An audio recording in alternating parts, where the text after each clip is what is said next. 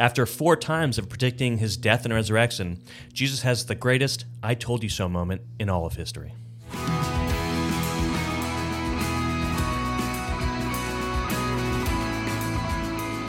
Welcome to Daily Gospel, equipping you to know God through His Word and His Son, Jesus Christ. My name is Keith, and this is Brandon, and we are pastors here in Santa Cruz, California at Gospel Community Church. Like, subscribe, comments. Uh, make sure you get the gospel out there, and we're hoping you're edified with today's episode. Brandon, Nice. we are finishing up the first gospel of the New Testament today. Yeah, and Jesus is the the first leader to do what he said he would do. The very Meet first one, campaign actually. promises. Yeah, Yep, he did. Yep. Yep. Well, you know, Trump Trump did all that too. I don't know if he did, but so many things to get correct there. Not enough time in the day to correct all the things that are wrong with that statement. So uh, we Just gonna move on. Yeah, we should move on. Yeah. um. so yeah, so we've been seeing these themes of fulfillment of Scripture. Uh, and again, it's going to come up right to the very end in the Gospel of Matthew. Mm-hmm. Um, the kingship of Christ, we're going to focus on this a lot more in the crucifixion. When he's being crucified, he is being enthroned. Yeah. It's a big, it's a big deal. And uh, we're going to see even at the very end here with this great, great commission that this is the orders, the marching orders of the king about how he's going to fulfill the rest of his mission on the Mm. earth. So very, uh, very interesting stuff. We'll look at uh, chapter 24, the Olivet Discourse, Mm-hmm. which, um, yeah, very controversial passage, I guess. Yeah. So, you know, kind of hard to deal with in a limited amount of time, but we'll kind of touch on a few things there. Yeah. But uh, yeah, this is, this is the uh, the final chapter in the Gospel of Matthew. So excited. There's so there's so much good stuff in these final chapters of the Gospel of Matthew. Yeah. I mean, every church mission statement is here. Um, Yeah. Yeah. Consequences for not believing in Jesus. Like, there's so many good things. Yeah, absolutely. Oh. So we're, we're at the very tail end, and we've, we've been seeing this opposition between the world and um, the kingdom of God. Yep. And then we're going to see the crowning of the king Mm. at the very end. So uh, yeah, let's just jump in jump into the text. Awesome. Let's look at the Olivet Discourse. So the, it's called the Olivet Discourse because it's a speech given on the Mount of Olives. So it's kind of known historically as the Olivet Discourse. Um, but he's he's speaking to his disciples privately about the end of the age. Yep. So that's that's the question. So he st- it starts in verses one and two where he foretells the destruction of the temple, mm-hmm. and then after that there's sort of a prompt here for this rest of this discourse. So in verse three, as he sat on the Mount of Olives, which, which was the place where they would meet privately, right? They would gather together, sort of there. They, they probably knew the owner of this Yeah, garden, disciples and Jesus, got yeah. a got Yeah. a key or something. Um, Got, a key. got a know, little ladder to jump over the fence. they had one of those hide a keys, yeah. Yeah. Um, and, but but probably that was the reality is that they knew someone who owned this private garden and they were there. And so you could go to the you know the region today. There's a garden with olive trees today. It's pretty cool. That's exactly where, they, where Jesus was praying. And Probably, I mean, probably not because those olive trees would be very old. well, you know, I don't know. That, How long, that area got burned down quite olive a few trees times last a throughout history. Do, do olive trees last thousands of years? Two thousand years? I don't know that, but I'm gonna go with no. Uh, I feel I think there are some there that are very old, Right. but they're not. But not old's like 600, 800 years old or whatever. Yeah. maybe. Yeah. but I could be wrong. There could be ones Who that knows? are old as Methuselah. hip. Yeah. So anyway, but they, but they go to this, and he's he's having this conversation, and the prompt is the question they have is, tell us what will these things be, and what will be the sign of your coming and of the end of the age. Hmm. So the the context here is certainly the end of time, Right. right? Um, but there's a lot of questions from Matthew 24 of what was fulfilled in Jesus or right after Jesus' time, Mm-hmm. you know, around 70 AD, destruction of the temple, and what is really looking to the end Right. of time. And so I, it's a hard debate to get into again in limited time. But I just want to show a few things that we'll see in regards to the end of time, the end of the age. So I'm taking that kind of stance. Cool. Um, Jesus answered them, verse 4 See that no one leads you astray. For many will come in my name, saying, I am the Christ, and they will lead many astray. So we see that false messiahs are going to come into the world. Right. People that will want to set up false religions to lead God's people astray. So we have to be on guard doctrinally, Right. theologically, to not be led astray in that way. Yeah. And Yeah. he says that you know wars and natural disasters will, will happen. They'll multiply. Mm-hmm. Right. Verse six, you will hear of wars and rumors of wars. See that you are not alarmed, for this must take place, but the end is not yet. For nation will rise against nation and kingdom against kingdom, and there will be famines and earthquakes in various places. All these are but the beginning of the birth pains. Hmm. So he's very clear here. There's going to be chaos and destruction. Things will go from bad to worse, is the idea when we get close to the end of the age. Um, we've had different times like this in history where it seems like, you know, maybe the end of the age is is soon. Yeah. But uh, but he says, you know, it'll feel like the end is near, but it's not yet. So things will get will get worse and worse. Yeah. Also, persecution will ramp up. Right, verse nine. They will deliver you up to perse- tribulation and put you to death, and you'll be hated by all nations for my, my name's sake. Yep. So, and then he says there will be apostasy that will happen. Verses 10 to 13, there'll be uh, large amounts of apostasy, but there will also be good progress as the gospel will go to the ends of the earth. Verse 14, the gospel will go out to the ends of the earth. How, how dare you, sir, I know. make noise Yes. while I'm speaking? yes. Um, and then he goes on. So he goes on to speak more about the time of tribulation in verses 15 and following. Um, and there's some ties there to the prophet Daniel, which we've kind of talked about before. But then the, the end of the section, verses 29 and following, talks about the return of Christ. So that Christ will return. He'll come in power and in glory on the clouds, and he will gather his people, his elect. yeah. So Jesus is giving a, a picture here to his disciples privately of what the end will look like, um, giving a hint of that, of the chaos and destruction that will happen, of the difficulty for Christians, and the time of tribulation, but also that he will win the victory. Right. And so this is the this is sort of him laying out the story of his kingdom for his people, that he will win the final victory, which is always so reassuring. Oh yeah, it's awesome. And I'm I'm kind of surprised that Jesus answered it, but obviously he wanted his people to know it, and yeah, Yeah, it's a beautiful thing. Gives us hope. Gives gives those who believe in Jesus and in God and His plan hope. Yeah, absolutely. Uh, Absolutely. So it's just, it's a brief sketch of the Olivet Discourse. There's so much you can dig into there, and it's good stuff. Um, but the end of chapter 24 and chapter 25, we have some more parables that have a clear theme, Yep. which are in line with the Olivet Discourse.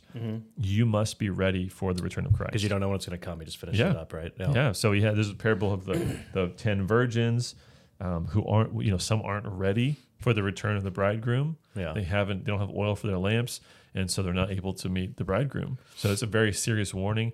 The parable of the talents, you know, God gives or the master gives things, gives money in the form of talents. Um, that's not our word talent. It's a literally a, a word that's a sum of money. So just don't be confused by that. But what are you going to do with this money that God that the master has given to you? Yeah. Some invest it, but this foolish servant just buries it in the ground. He does nothing with it. And so God is saying you are responsible for what you're given because he's returning soon. He's going to call for an account Yeah. of what you've been given. yeah. Woe to you if you've been given the gospel and do nothing with it. Yeah. So there's there's this theme um, that's that's very important, and then this picture of the final judgment, right?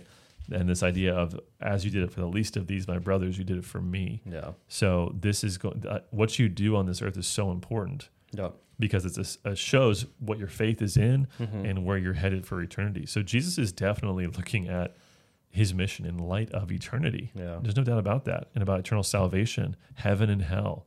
These things are in view. And so Mhm. we need to take that seriously. Yeah. So then we see the the last section is the crowning of the king. The crowning of the king. So Matthew 26, Jesus is having the Passover feast with his disciples. Mm-hmm. Um, so this isn't just any any meal. This isn't just you know at least we say the Last Supper, but we could also call it the Passover meal. Right? Right. Jesus- last Passover, and really I guess sort of the last Passover per se that the church is going to be observing. Mm-hmm. Yeah. because it's going to be that meal is going to be co-opted and turned into the Lord's Supper. Right. Yeah. So of course we we are taking, as I guess you could say, the Passover whenever we take the Lord's Supper, mm-hmm. but we're taking the fulfillment of that original picture Right.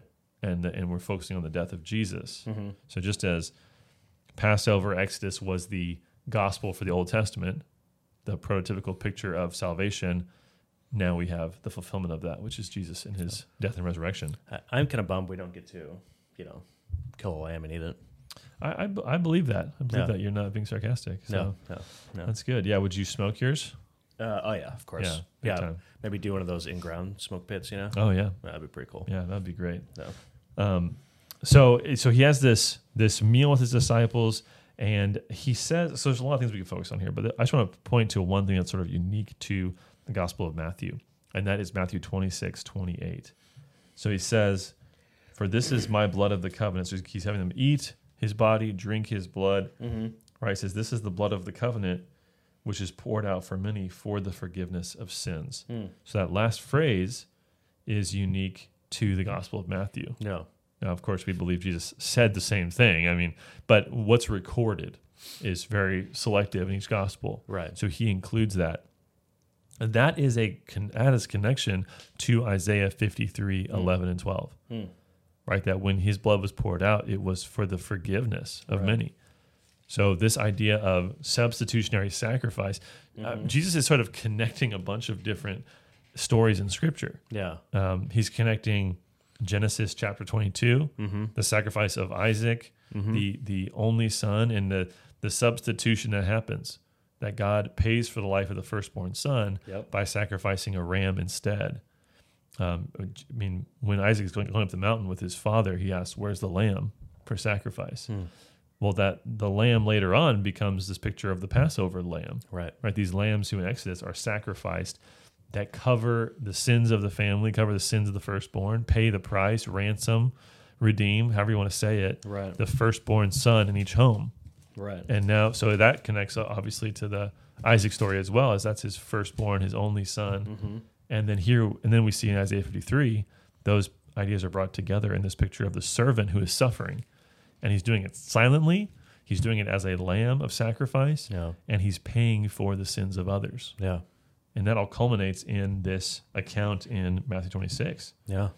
So it's it, incredible how that the, Jesus connects those dots in such a simple statement. Yeah. It's beautiful. I mean, behold the Lamb of God who takes away the sin of the world, right? Yeah. So, Yep. So he's so Jesus is arrested. Uh, sorry, so Jesus is in Gethsemane, and Mhm. it's there that he's arrested. So again, Gethsemane is this olive garden, Yeah. not the restaurant. Um, you know, it's this Olivet where the Olivet discourse took place. Right? This is his private place. He's praying there.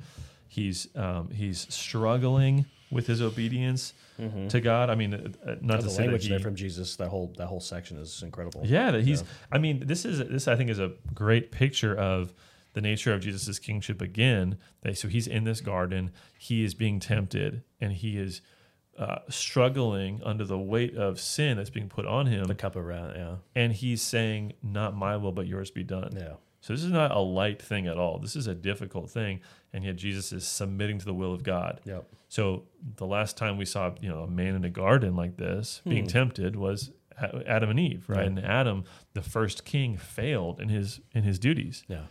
And the whole world suffered because of it. Now Jesus is in a garden and he's obeying, Mm-hmm. and and he's going to give blessing to the whole world through that. Yeah. So powerful, powerful imagery, and and again, there's more focus on the fulfillment of Scripture, right? Verse fifty six, they arrest him, Mm-hmm. and it says, all this has taken place that the Scriptures of the prophets might be fulfilled. Yeah. So Jesus is that's from Jesus' own mouth. He's saying that's what this is all about: Mm-hmm. fulfilling Scripture, Right. fulfilling our promises. And so they put him on trial. He's in front of Caiaphas, and they're accusing him of different things, Mm-hmm. and nothing's really sticking until Jesus himself confesses who he is. Mm. So in verse 63, the high priest says, because Jesus keeps just being silent, right? Yeah. That he's, again, connections to Isaiah 22, where uh, Isaac is silent as Right. he goes, you know, as he's about to be sacrificed. And then uh, Isaiah 53, where he's just silent like a lamb led to slaughter. But Jesus does respond to this question. The high priest asks him, I adjure you by the living God, tell us if you are the Christ, the Son of God. Hmm. Jesus said to him, You have said so, but I tell you from now on you will see the Son of Man seated at the right hand of power and coming on the clouds of heaven. Mm. So he just punches them directly in the teeth Right. with this statement. I mean, this is if you wanted to be let off uh, of, you know, and not be killed, this is the wrong way to Right, exactly. Yeah. So, what, like, I know there's lots of interesting things and ways that Jesus titled himself in the Gospels. Why here does he call himself the Son of Man and not just the Son of God or something like that? Yeah, that's that's great. Yeah, it's the Son of Man is actually the most common way that Jesus refers to himself. Yeah. So Jesus never call, says, you know, the Son of God came to serve. oh, He never uses that title of himself. Right. Obviously, he's affirming that title right here. Right. But he, the, the most common title he uses is the Son of Man, Interesting.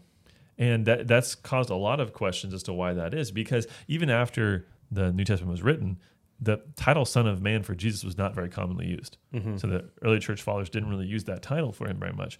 So it's and you don't see it a lot in the Old Testament. You don't see it a lot in the writings of Paul. No one uses it that much except for Jesus. Hmm. So I think there's a lot of things going on here. One is maybe, um, you know, it's a little bit obscure. Mm-hmm. It's a little bit, uh, you know, a little bit. It could kind of, it's a little ambiguous, I should say, in terms of what it could mean. And I think Jesus doesn't want to come out right away and just say, "I'm the Messiah." Mm-hmm.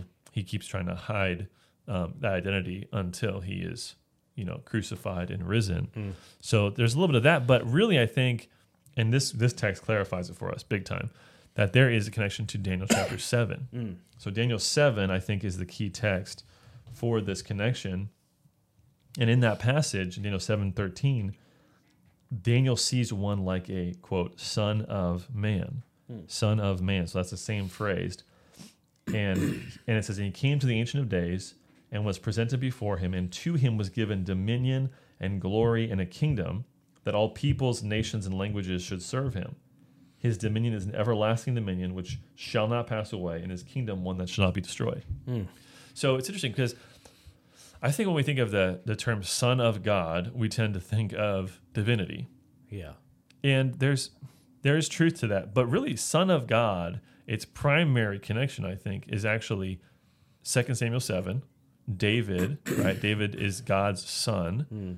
and then also the way it was used in that culture, Roman culture. Son of God was a term used for the Caesar, Interesting. Okay. and so it has that that ring of kingship to it. right. Son of Man, when connected with this passage, actually becomes a powerful way of speaking of his divinity. Yeah. Interesting. As, Okay. as strange as that is, Yeah. you know, again, I think both speak to both.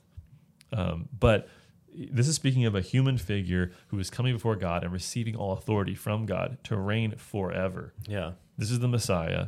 This is someone, though, who also, I mean, God can't give authority, ultimate authority, to someone less than him. Right. Exactly. So it's it's it's speaking. I mean, so all these ideas are kind of wrapped into one. Mm, that's And, interesting. um, I mean, it's and- kind of like you know, fully man, you know, fully God almost too. Yeah. Speaking on the tinges of that, but And so when he says here, because before he'll he used it, you know, the Son of Man came not to be served but to serve or whatever.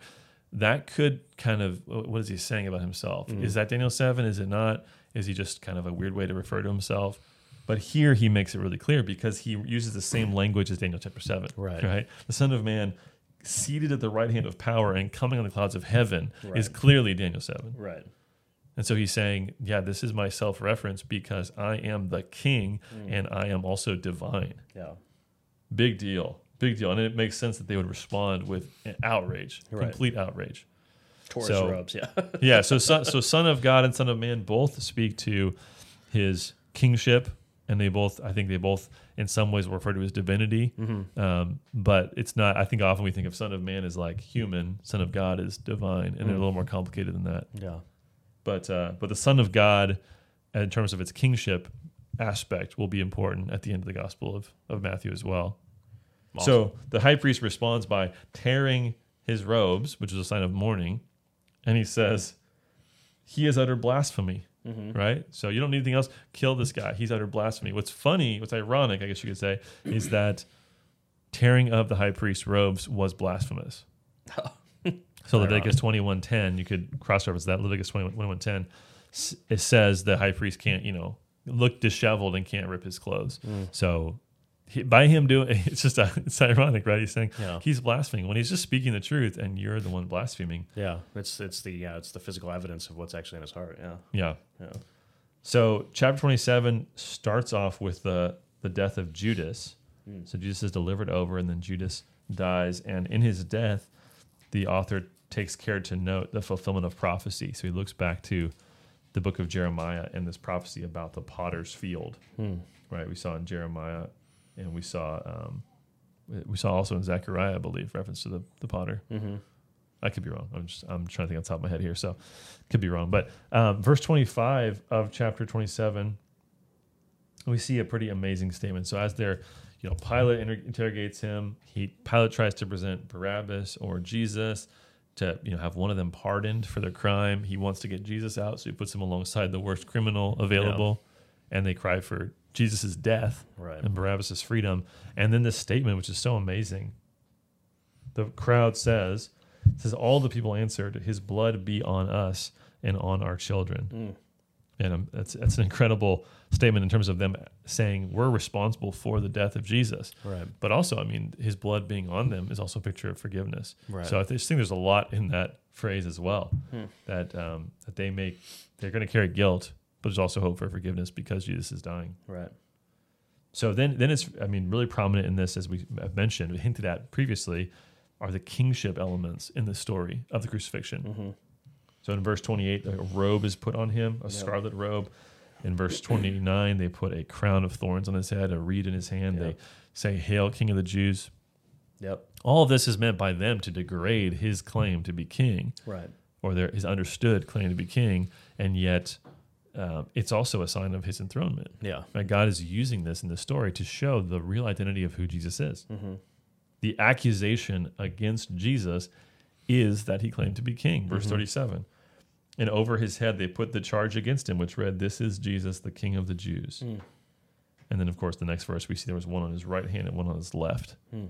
referencing back to the to the request of the mother of James and John.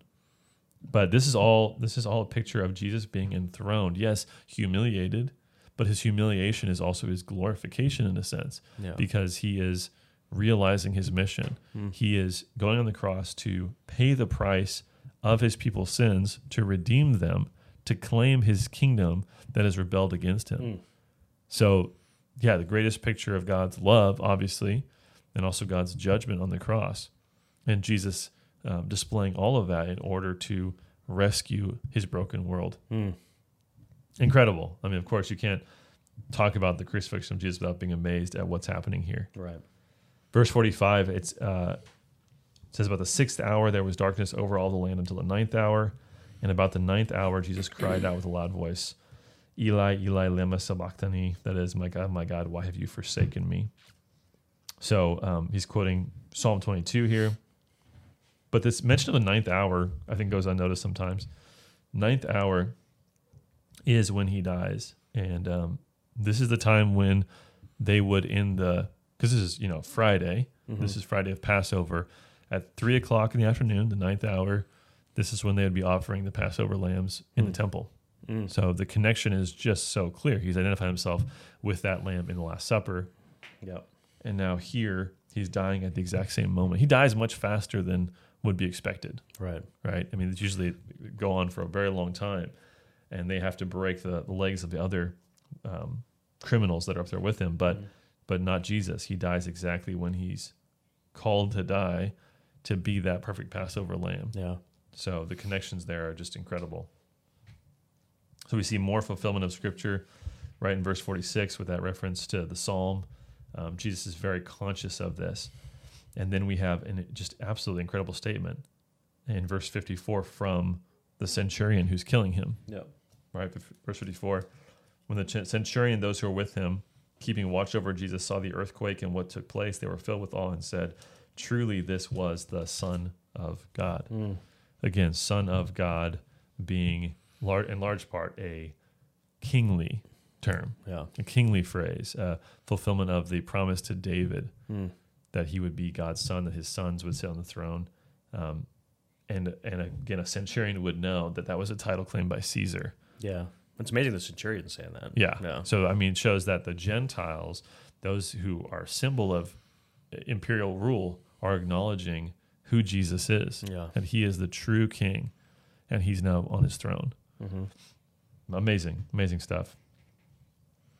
So then we see the very last chapter here, the resurrection. Mm-hmm. So we end on a on you know the most triumphant note here. Yeah. So I mean, I mean, Paul goes to great lengths to talk about this, you know, in like First Corinthians and stuff. But what's the, you know, what's so important and why is the resurrection, you know, important for the kingship of Jesus? Yeah. Well, it shows that he wins. So obviously Mhm. he's Yep. He's looks like he's defeated by by everyone, but he Mhm. has the victory. So he is not kept by death, of course. Mm-hmm. But more than that, it shows the nature of the kingdom that he's reclaiming. Mm. It shows the life he's bringing into the world. So the resurrection is not just about Jesus being brought to life; it's about the uh, what that means, the impact of that on the rest of the world. Mm. So Jesus is going to give us resurrection, make us new, and that's going to extend to the rest of creation. We'll Mm. live in a new heavens and a new earth Right. where God will reign perfectly, and in a world that is not broken, it's not affected by all the things that we see around us right now that are evil. Right. Yeah. So so yeah, so this is this is a picture of that final victory in every sense. Right. Yeah. Yeah. Exactly. Yeah. What it, and like I think you know the book obviously ends with Jesus' resurrection, but it ends with a call to do something. Like so, what's the Great Commission? The last couple of verses of the the book. What's important about that? Yeah, so this is the final charge of the king Mm. to his people, and yeah, like you said, it's it's the mission statement of every church, Mm-hmm. and it should be. We shouldn't get creative with that. I mean, just Yeah. just take this and and you maybe paraphrase it, but it says everything we need we need to know. Mm-hmm. But it, it is clearly the culmination of so many of the themes in, in the book. Mm-hmm. One of the biggest being his his kingship, obviously. So he starts off by saying, "All authority in heaven and earth has been given to me. All authority." So that all is, I mean, very comprehensive. Right? Yeah. All of, I have all authority, and it's because I am in charge that I'm now charging you to go and to fulfill this mission. Right.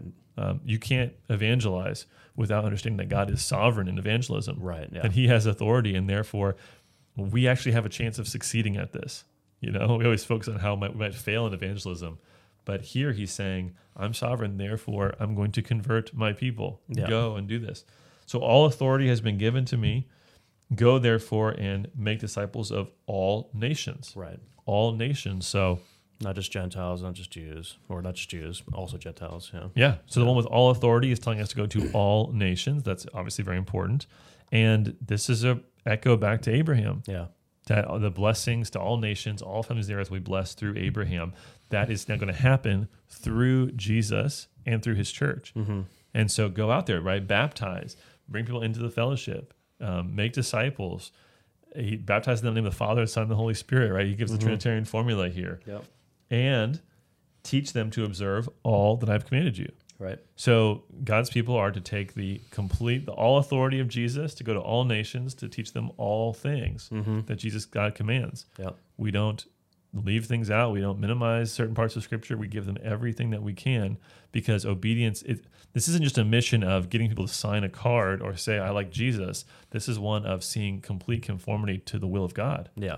So our our mission is comprehensive. Right. Discipleship starts with evangelism, but it continues Right. as we apply the gospel to lives and show people how to live in the right way.